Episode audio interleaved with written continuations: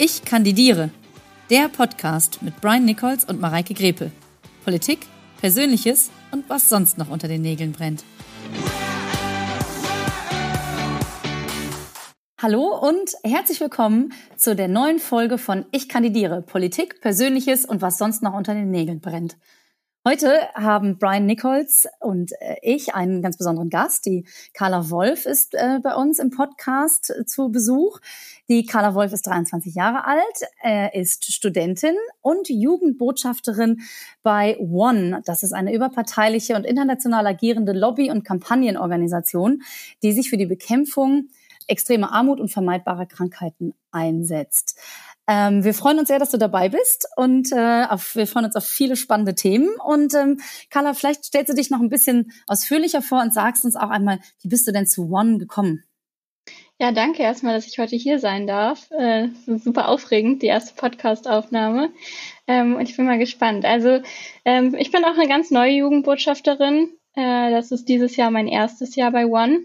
Ich habe zwar schon länger mich mit Entwicklungszusammenarbeit und dem afrikanischen Kontinent beschäftigt und bin dann irgendwann zufällig auf One aufmerksam geworden über Social Media.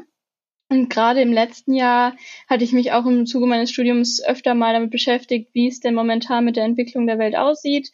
Und da waren ganz schön dramatische Zahlen zu finden. Also so ein UN-Bericht, wo es darum ging, dass die Fortschritte der letzten 20 Jahre wieder ein bisschen zunichte gemacht wurden durch diese Pandemie.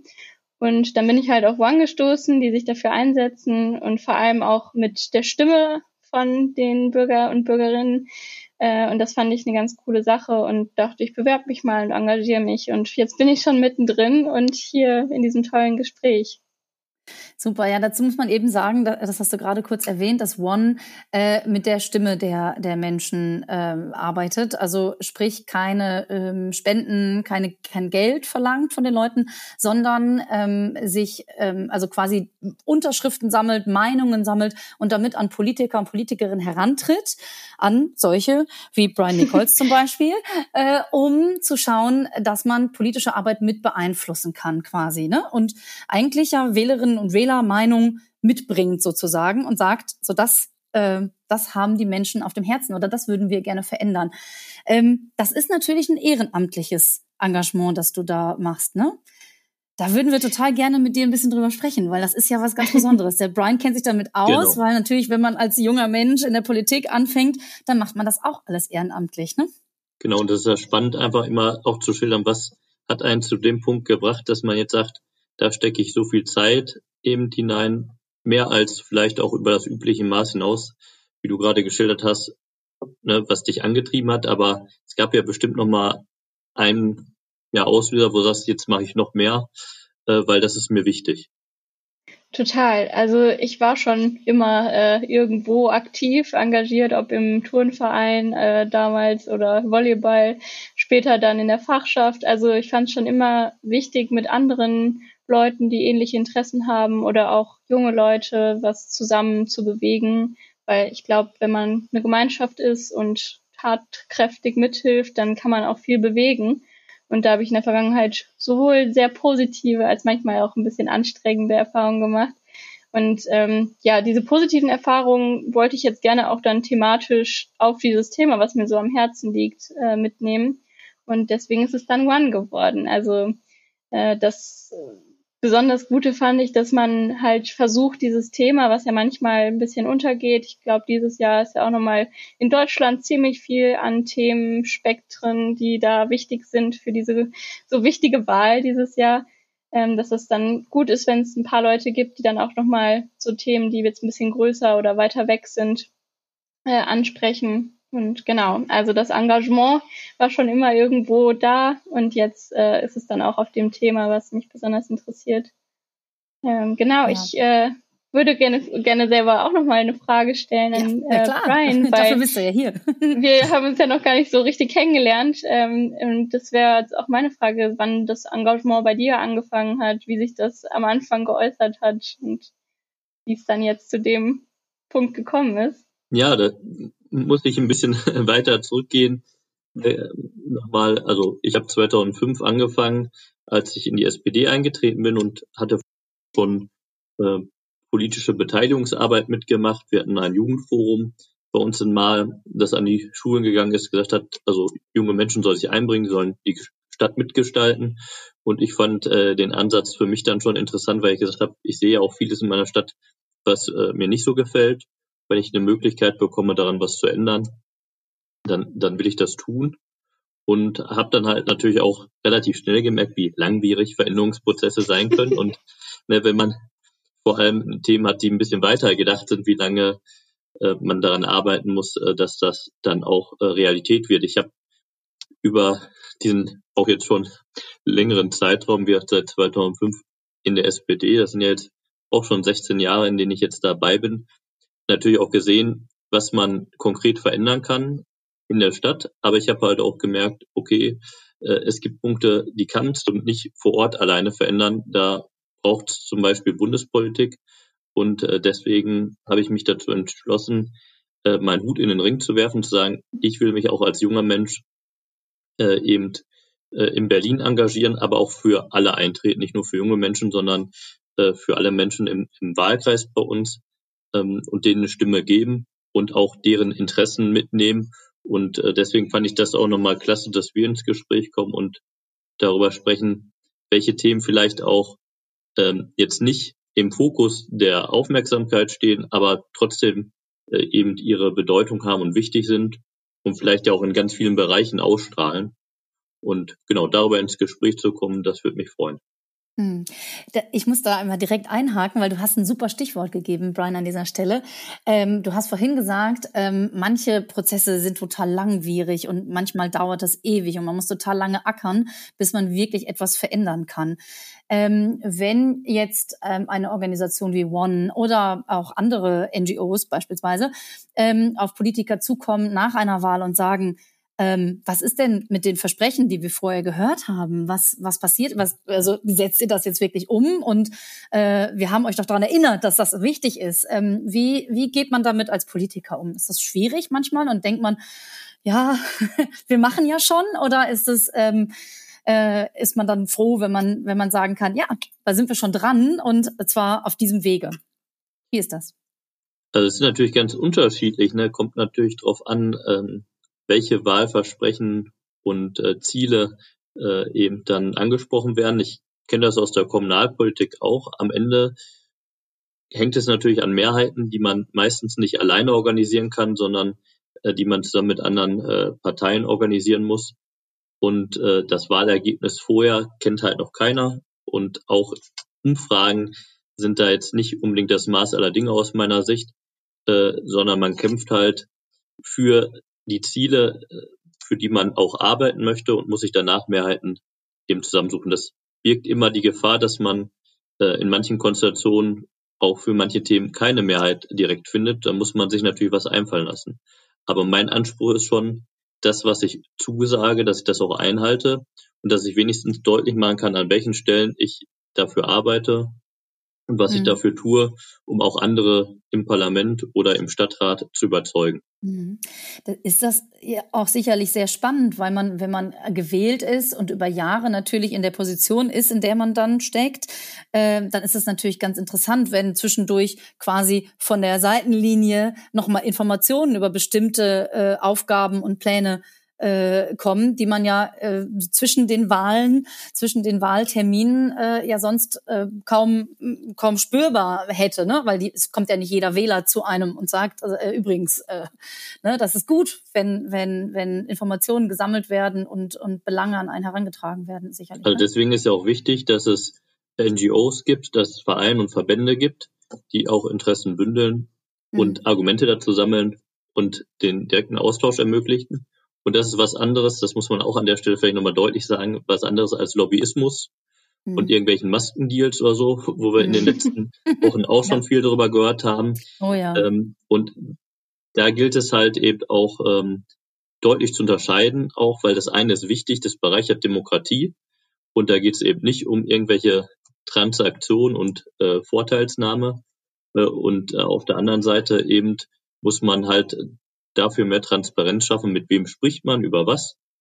Und äh, dann wird halt eben klar, welche Gespräche auffallend verdächtig sind mhm. und äh, welche Gespräche einfach auch nur das Ziel haben, dass man sich inhaltlich austauscht mhm. und äh, eben auch im Sinne der Bürgerinnen und Bürger ist. Ja. Mhm.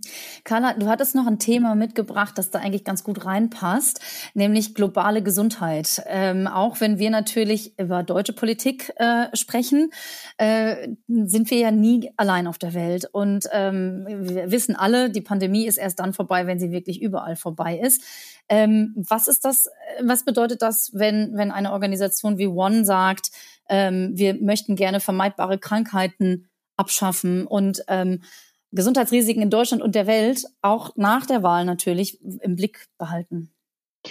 Ja, ich meine, das ist ein Riesenthema, weil die Menschen auf der Welt nicht beeinflussen können, wo sie geboren werden und was es da für Möglichkeiten in den Ländern gibt. Und gerade vermeidbare Krankheiten wie zum Beispiel Malaria, Tuberkulose, HIV, AIDS, das sind alles Sachen, wo es mittlerweile ziemlich gute Möglichkeiten gibt, dagegen zu steuern und es äh, Impfungen oder jetzt auch während Corona, es gibt jetzt eine Impfung. Das ist klasse, das ist unglaublich. Und es bringt nichts, wenn diese Impfstoffe nur in den Ländern, die besonders viel Geld auf den Tisch legen, ähm, ankommen und die Leute da vielleicht das Fünffache an Impfdosen theoretisch zur Verfügung hätten und in anderen Teilen der Welt sind es nur wenige Prozente der Bevölkerung. Ähm, genau, und ich glaube, momentan hat uns einfach diese Pandemie nochmal viel, viel deutlicher gezeigt, dass es in unserer Welt mittlerweile alles so verknüpft miteinander ist. Und wenn es äh, hier uns wieder gut geht und wir meinetwegen wieder in die Restaurants drinnen und draußen können, ähm, trotzdem Lieferketten oder auch weite Reisen und Unternehmen alles miteinander ver verwoben ist, Deswegen ist es super wichtig, dass dieses globale Gesundheitssystem auch stark ist in Zukunft. Das heißt, dass die nächste Pandemie, die leider Gottes vielleicht auch nochmal kommen wird, äh, da dann schnell reagiert werden kann und jeder die gleichen Chancen bekommt. Genau, und da gibt es mittlerweile ja schon ziemlich viele Initiativen, weil bilateral ist es ja auch immer schwierig, das alles zu koordinieren. Ähm, und da gibt es ja schon tolle äh, Initiativen, zum Beispiel die COVAX-Impfkampagne, äh, ähm, wo auch Deutschland beteiligt ist, was schon sehr gute Schritte sind. Ähm, ich glaube, wir sind ich bin auch heute gar nicht hier, um so groß mit dem Finger äh, zu schimpfen, dass noch nicht alles das gut laufen würde. Aber es, äh, hast du es gehört? Das ist der Freifahrtschein. Ja, du darfst gut, mit dann, dann habe ich da gleich noch was, was äh, schön auf die Liste gesetzt werden kann. Nee, also Sehr man gut. muss ja sagen, dass es schon äh, auch in den letzten Jahren viel Positives sich entwickelt hat. Den Menschen ging es jetzt in den letzten Jahren besser als noch vor 20 Jahren äh, im Großen und Ganzen. Trotzdem muss man sagen, dass jetzt gerade geschätzt wird, dass über 120 Millionen Menschen ähm, davon 40 Millionen in Afrika, äh, nach 2020 in die extreme Armut gerutscht sind, also durch Corona. Und das ist ein ganz schöner Rückschlag, der so nicht, nicht tragfähig ist, äh, finde ich. Genau, und deswegen ist es wichtig, dass wir voneinander lernen und äh, auch im Gespräch bleiben und nicht nur unser Sicherheitssystem, unser Gesundheitssystem weiter nach vorne, unsere Impftermine äh, mit unserem Gesundheitsminister schimpfen, sondern äh, dass das halt auch global gemeinsam in internationalen Organisationen geschieht. Ja, also würde ich gern auch nochmal bekräftigen wollen, also die Erkenntnis, wie wichtig internationale Zusammenarbeit ist und dass wir voneinander eben abhängig sind und das eben nicht nur bringt, wenn Deutschland Corona-frei ist, sondern alle um uns herum eben auch ähm, äh, bei der Pandemiebekämpfung mitgenommen werden müssen ist, glaube ich, aktuell da. Das, das merkt man bei vielen Menschen im Gespräch auch. Aber es ist halt wichtig, das auch im Gedächtnis zu behalten. Denn wenn wir äh, zurückschauen äh, und zum Beispiel über äh, Kinderlähmung und äh, die Impfkampagne zu Polio uns nochmal vornehmen, ähm, dann ist das natürlich auch ein Erfolg der gemeinsamen Zusammenarbeit gewesen. Und wenn man dann halt schaut, dass 1988 noch 300 50.000 Kinder ungefähr betroffen waren und 2017 im Vergleich weltweit 22. Und wenn man eben schaut, dass das vorher in über 127 Staaten vorkam und jetzt in drei Staaten, dann sieht man natürlich, welche gemeinsamen Erfolge man erringen kann. Aber ich habe das bewusst gewählt nochmal als Beispiel, weil es uns ja schon eben vor geraumer Zeit gezeigt hat, wie wichtig es ist, in dem Punkt gemeinsam zu arbeiten und dass Deutschland da eine stärkere Rolle vielleicht auch über die Vereinten Nationen einnehmen kann. Natürlich nicht alleine alles entscheiden kann, aber äh, eben dort ähm, vielleicht auch den Finger heben kann und sagen, daraus müssen wir lernen und das müssen wir für die Zukunft nochmal besser regeln. Äh, das würde ich halt einfach gerne mitnehmen nach Berlin auch. Das ist äh, sehr gut zu hören, weil ich glaube, dass Deutschland allgemein schon eine ziemlich gute Position in der Welt äh, hat und auch in der Weltpolitik ähm, gut was mitentscheiden kann. Ähm, und deswegen ist es umso wichtiger, dass man jetzt nicht sich dann auf sein Land nur fokussiert und diesen Impfneid äh, und Hauptsache uns geht's gut äh, hat. Das ist natürlich in einer Krisensituation nochmal besonders schwer, weil ich glaube, hier sind auch genug Menschen, die noch nicht geimpft sind und wirklich dringend geimpft werden müssen. Und ich glaube, es ist immer wichtig, diese Balance hinzukriegen zwischen man hat alles im Blick und verliert aber auch nicht äh, das eigene Land aus den Augen. Und ich glaube, da will ich nicht in der Haut der PolitikerInnen stecken, sondern gerne in der Haut der fordernden mhm. Jugendbotschafterin, weil es natürlich leichter ist, äh, das euch mitzuteilen und zu erinnern. Ja.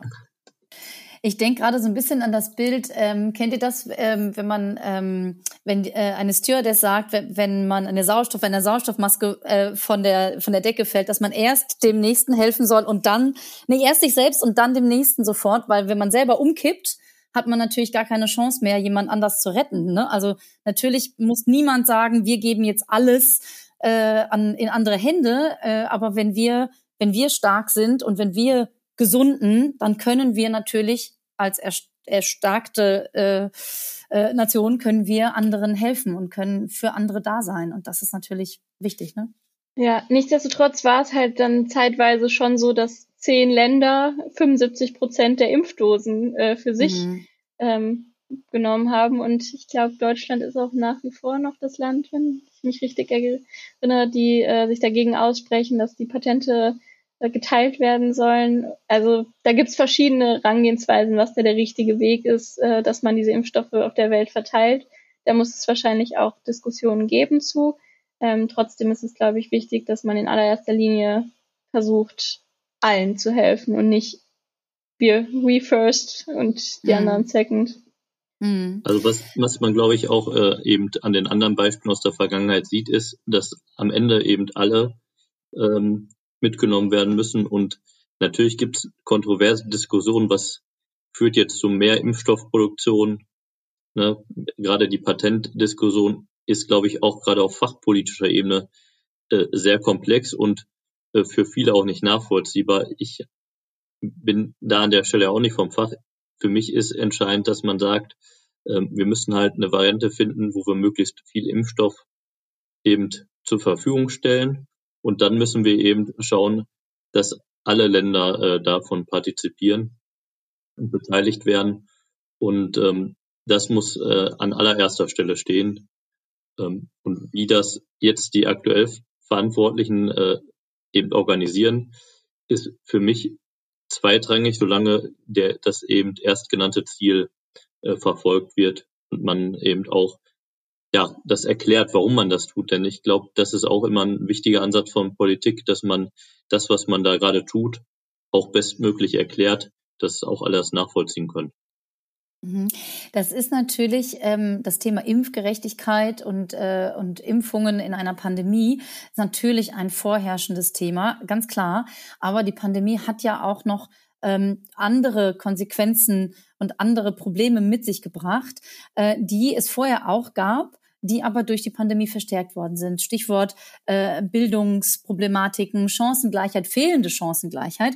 Da sehen wir, wir haben in einem der anderen Podcast, äh, in einer der anderen Podcast-Episoden da schon drüber gesprochen. Wir sehen das in unseren Städten, wir sehen das in den Grundschulen, wir sehen das in den weiterführenden Schulen. Es haben nicht alle Schülerinnen und Schüler die gleichen Voraussetzungen.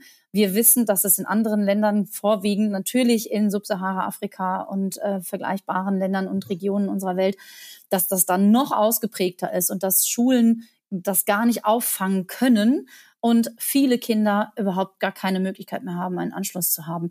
Da hat Deutschland natürlich auch eine Verantwortung für, für sich, aber auch für, für andere Länder. Äh, Carla, was, was, was sind das für, für Forderungen, die man da stellen kann an eine Bundesregierung? Naja, in erster Linie waren es zwischenzeitlich halt 1,6 Milliarden Kinder, die nicht zur Schule gehen konnten. Und ich meine, das haben wir hier mitbekommen. Und in anderen Teilen der Welt war es vielleicht dann sogar noch schwieriger, mal eben Online-Unterricht zu organisieren. Und es besonders wichtig ist es, dass diese Kinder abgeholt werden und auch unabhängig von Corona eine gute Grundbildung bekommen. Also Deutschland ist ja so ein bisschen Vorreiter in diesem Ausbildungssystem, was wurde schon in viele weitere Länder auch äh, ja die Erfahrungen weitergegeben. Aber das Problem ist, dass oft ähm, die Zehnjährigen in den einkommensschwachen Ländern nicht richtig lesen und schreiben können. Und ich meine, mit zehn Jahren wird das oft dann auch nicht mehr aufgeholt. Und deswegen ist es ganz wichtig, bevor man sich um die Weiterbildung kümmert, also kommen die Kinder in Ausbildung, machen die eine Ausbildung oder sogar ähm, weitere universitäre Laufbahnen, ähm, muss diese Grundbildung stehen. Und dafür fehlt es manchmal einfach an Geld, an den Voraussetzungen im ähm, System, im Bildungssystem. Und da müssen alle mit vereinten äh, Kräften, finde ich, dran arbeiten, dass eben diese jungen Kinder auf der ganzen Welt richtig lesen, schreiben können und damit ein selbstbestimmtes Leben ähm, auch leben können und aus der Armut rauskommen, weil das hat sich meistens herausgestellt, äh, dass ein großer Schritt aus der Armut heraus äh, mehr Bildung ist. Und genau, da ist es wichtig, dass nach der Pandemie geht man davon aus, dass gerade viele Frauen oder Mädchen sind es ja noch, viele Mädchen nicht mehr zurückkehren in die Schulen, weil sie dann einmal zu Hause gebraucht werden und auch äh, generell Familien auf ihre Kinder nach der Pandemie angewiesen sind. Und da muss man halt diese Familien unterstützen, dass sie nicht die Kinder zu Hause lassen, sondern dass die trotzdem weiter in die Schule gehen. Also kann ich dir nur zustimmen. Also Bildung ist am Ende der Schlüssel, um Armut zu bekämpfen und ist auch der Schlüssel, um ganz viele andere soziale Konflikte und äh, auch Fluchtursachen eben äh, zu beseitigen aus meiner Sicht. Und deshalb ist es so wichtig, dass man gerade im Bereich Bildung natürlich auch Verantwortung übernimmt. Ähm, du hast ja angesprochen eben ähm, die Kinder, gerade auch vor allem Mädchen, die dann vielleicht jetzt in Zukunft mehr zu Hause gebraucht werden. Äh, in einigen Ländern ist das grundsätzlich auch ein Problem, ähm, dass, dass Mädchen nicht äh, zur Schule gehen dürfen. Und wir haben natürlich auch noch ein grundsätzliches Problem mit Kinderarbeit weltweit. Ähm, 79 Millionen Kinder schätzungsweise äh, gehen ja auch deshalb nicht zur Schule, weil sie eben ähm, nicht zu Hause bleiben, sondern arbeiten müssen. Da reden wir ja von wirklich harter und körperlicher Arbeit. Und ähm, das muss doch auch äh, überall in Deutschland, das muss doch jedem etwas angehen. Ich möchte keine Produkte haben, wo ich mich fragen muss, äh, waren da, äh, war da eben Kinderarbeit mit ins Spiel? Haben da Kinder eben für gearbeitet, dass ich im Wohlstand leben kann? Also das ist etwas, glaube ich, das geht allen an die Seele, sollte es aus meiner Sicht. Und da müssen wir immer auch den Finger in die Wunde legen, äh, hierzulande in der Politik und das Lieferkettengesetz, was jetzt beschlossen wurde, geht dem ja nach. Ich weiß, dass es an vielen Stellen auch noch nicht weit genug geht und ich habe da auch für mich noch Punkte, wo ich sage, da muss man dran weiterarbeiten, da muss man andere Mehrheiten für finden, dass der Schutz von Menschenrechte eben an der Stelle noch weiter gefasst wird, dass ähm, auch Subunternehmen nicht ausgenommen sind, denn ähm, ich glaube, das ist, wenn wir uns das bewusst machen und wenn wir öfter darüber sprechen, äh, eine überwältigende Mehrheit in diesem Land sagt, wir wollen dafür einen wesentlichen Beitrag setzen, dass Kinderarbeit in Zukunft nicht mehr auf unserem Planeten existiert. Das ist eine wichtige soziale Frage aus meiner Sicht. Total. Das schlägt vielleicht auch nochmal einen ganz guten Bogen äh, von der Bildung zu den Arbeitsplätzen, ähm, dass ja auch in den Ländern, wo produziert wird, wo wir unsere Güter hernehmen, die Arbeitsplätze sicher sein müssen, eigentlich gleiche Stand, also die müssen die gleichen Standards haben, wie wir auch wollen, dass unsere Kinder mal oder wir selber einen Arbeitsplatz finden. Und ähm, ich glaube, das ist auch wichtig, weil dann ja das wieder in die Länder selbst fließen kann, wenn die ähm, gut bezahlte Arbeitnehmer haben, dann steigt ja auch wieder die Qualität äh, einer Wirtschaft im eigenen Land. Und ich glaube, dass es oftmals, wenn man kleine Sachen investiert und in, zum Beispiel in so ein Lieferkettengesetz das gut umsetzt, das weit ausbaut und da auch die Länder unter Druck setzt, die Regierung unter Druck setzt, dass das sehr viel mehr positive Auswirkungen hat als Zahlungen einfach so in ein Land äh, und alles so den Status quo weiter beibehalten. Ja, also das bringt uns natürlich auch nochmal zu unserem äh, letzten, äh, auch sehr globalen Thema tatsächlich, äh, nämlich Steuerreform und finanzielle Transparenz. Das ist natürlich ein, ein extrem, ebenso extrem internationales äh, Thema. Und äh, einer der Aspekte, den One da anspricht, ähm, da geht es natürlich darum, dass man äh, das Thema Steuern weltweit äh, transparent gestaltet und aber auch Länder an den Verhandlungstisch holt, die da bislang nicht gesessen haben. Und ähm, da, das ist natürlich jetzt ein ganz, äh, ganz frisches und akutes Thema, aber ein großes, richtig? Total. Also bei One haben wir schon jetzt länger darüber diskutiert. Da ging es vor allem ähm, um diese ganze globale Finanzarchitektur und dass die noch nicht so wirklich gerecht und transparent gestaltet ist. Und das sind sowohl illegale Finanzströme, ähm, das sind Steuervermeidungen, nennen wir es mal so. Äh, und jetzt gerade ging es ja auch aktuell um diese globale Steuerreform. Ähm, und da gibt es ja verschiedene Möglichkeiten, wie die aussehen kann. Also wo dann der Rest der Steuer noch gezahlt werden muss. Und äh, ich glaube, wenn jetzt die Verhandlungen bald losgehen, wäre es ziemlich, ziemlich wichtig, dass man auch die Menschen mit an den Tisch holt, die Länder haben, also in den Ländern, wo produziert wird oder wo die Kunden sitzen. Also wenn ein Unternehmen äh, aus Deutschland kommt, aber einen großen Kundenkreis in Äthiopien hat, dann ähm, wäre das ja nur fair, wenn auch Äthiopien äh, da gerechte Steuereinnahmen äh, mitnehmen kann und dadurch dann die eigene Infrastruktur ausbauen kann oder um wieder zurück den Bogen zu schlagen, das Gesundheitssystem, ähm, die Bildung weiter voranzutragen. Da Man muss vielleicht unseren äh, unseren äh, Hörerinnen und Hörern äh, einmal ganz deutlich auch sagen, dass ähm, der Begriff ähm, Entwicklungshilfe tatsächlich gar nicht mehr so, ähm, so gängig ist, sondern dass das Schlagwort eigentlich bedeutet Entwicklungszusammenarbeit. Man möchte nicht einfach nur Geld irgendwo hinschütten und sagen, hier, damit ist euch geholfen, weil das einfach durch manche korrupte Systeme einfach versickert und überhaupt nicht an der richtigen Stelle ankommt und mit dem Aspekt Zusammenarbeit natürlich eine ganz andere, eine ganz andere Möglichkeit eröffnet wird, richtig? ich glaube, da muss man auch nochmal sehr differenziert sagen, dass wir einfach in einer Welt leben, wo jeder vernetzt ist und aber oft dann von dem Kontinent Afrika doch ein relativ kleines, klares Bild in den Köpfen vorherrscht. Und ich glaube, das ist wichtig auch, und das ist auch so ein bisschen unsere Mission, dass wir halt neues Bild zeichnen und es wird irgendwo die korrupten Menschen es geben. Es gibt die Katastrophenländer.